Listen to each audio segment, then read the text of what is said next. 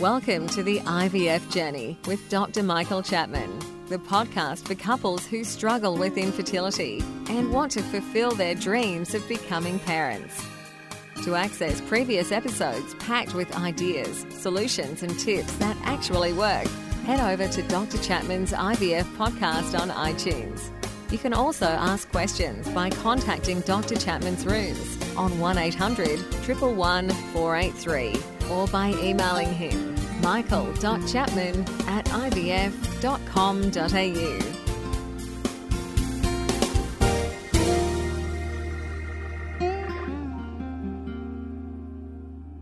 So today we're going to talk about the second half of the cycle, whether that be the menstrual cycle, an IVF cycle, why it's important, and what we can do to improve it. So that when I talk about the second half of a cycle, I'm talking about the period after ovulation up to the time you get a period or you get pregnant. So let's start from basics. After ovulation, an egg has been released. In the next 24 hours, fertilization is going to occur in the fallopian tube and the egg then, once fertilized, travels down the fallopian tube to reach the uterus.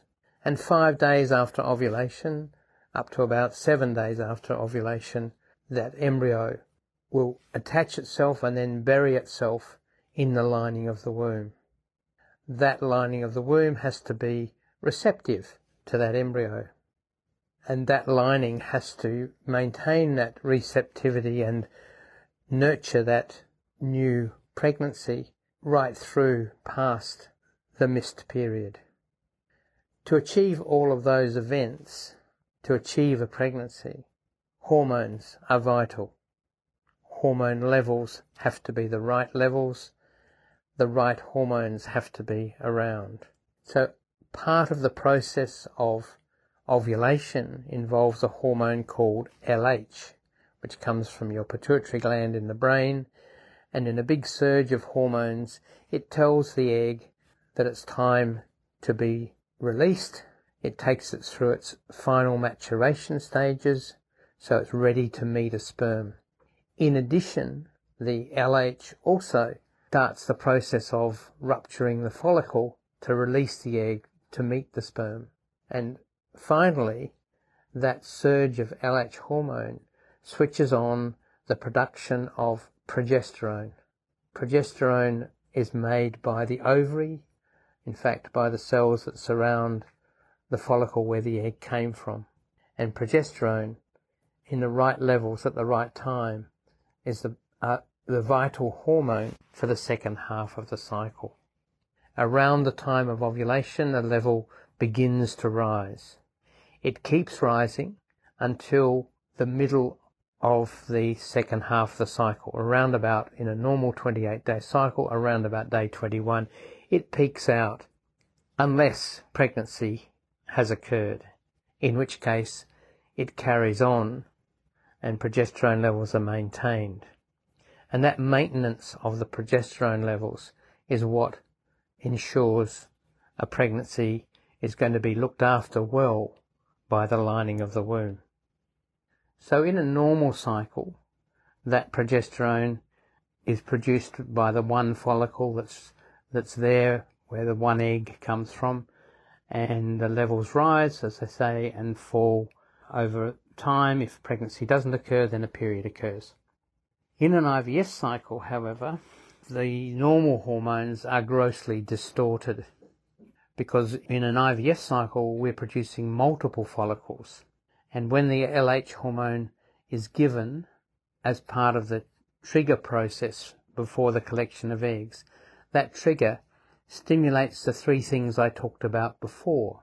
The maturing of the egg, potentially the rupture of the follicle, but we usually collect the eggs before that happens.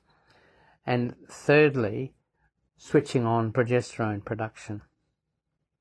Progesterone levels are very high in an IVF cycle. They become very high, but more importantly, they fall quite quickly. And in the majority of patients, if we don't supplement the second half of the cycle with artificial progesterone, a period will come too soon, and even if we put an embryo back in, it will not produce a pregnancy. So very early on in our research into IVF, we realised that that supplementation of the second half of the cycle was a vital part of creating success. In those early days, we used oral tablets of progesterone, but because they were artificially produced and in fact uh, potentially caused problems in embryos, they were quickly bypassed by the use of natural progesterone and that that was best absorbed by putting it in the vagina and it being absorbed through the lining of the vagina. The other approach to stimulate and maintain progesterone levels is to directly stimulate the follicles in the ovary, now called the corpus luteum, by giving pregnancy hormone injections. And that certainly works, but it has risks. If we stimulate follicles where there are lots of them, we are much more prone to stimulate ovarian hyperstimulation syndrome. So these days we tend to avoid it. Originally, the progesterone that was given was in a wax pessary that was put in the vagina twice a day and was, and still is, a very messy procedure.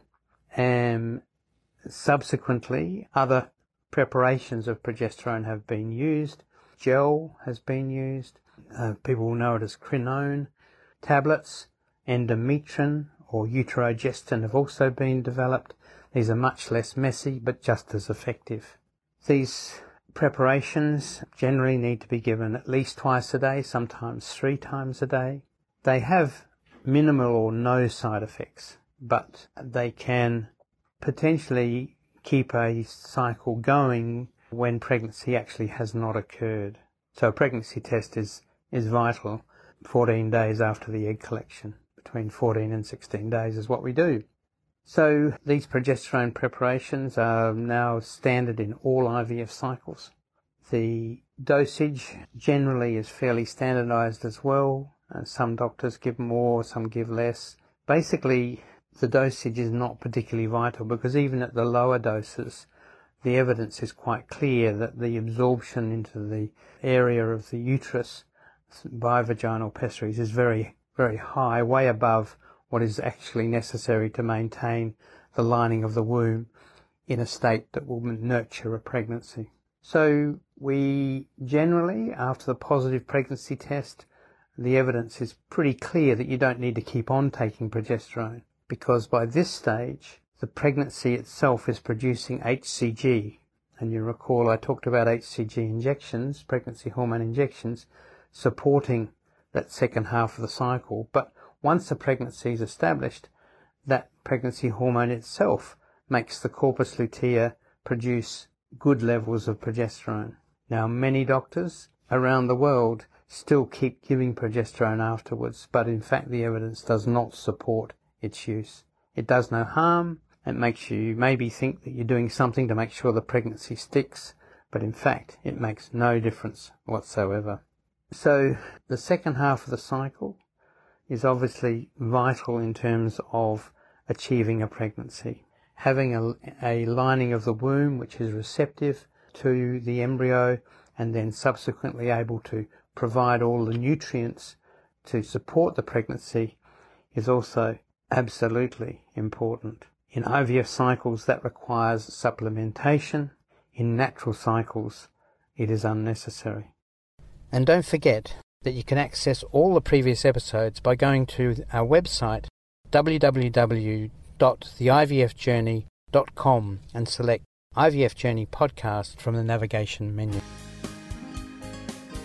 Thank you for listening to the IVF Journey with Dr. Michael Chapman, the podcast which helps couples negotiate their way through the IVF journey, all the way to parenthood.